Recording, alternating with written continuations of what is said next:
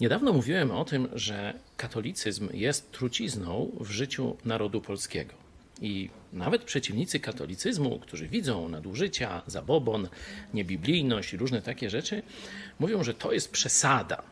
No to pokażę Wam, co myśleli nasi pra, pra, pra dziadowie, kiedy Polska upadała. Czy pamiętacie takie przysłowie, wyrażenie?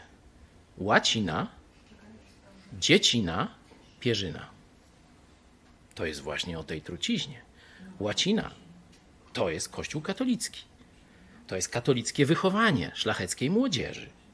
Dziecina to jest ogłupienie. To jest durnota.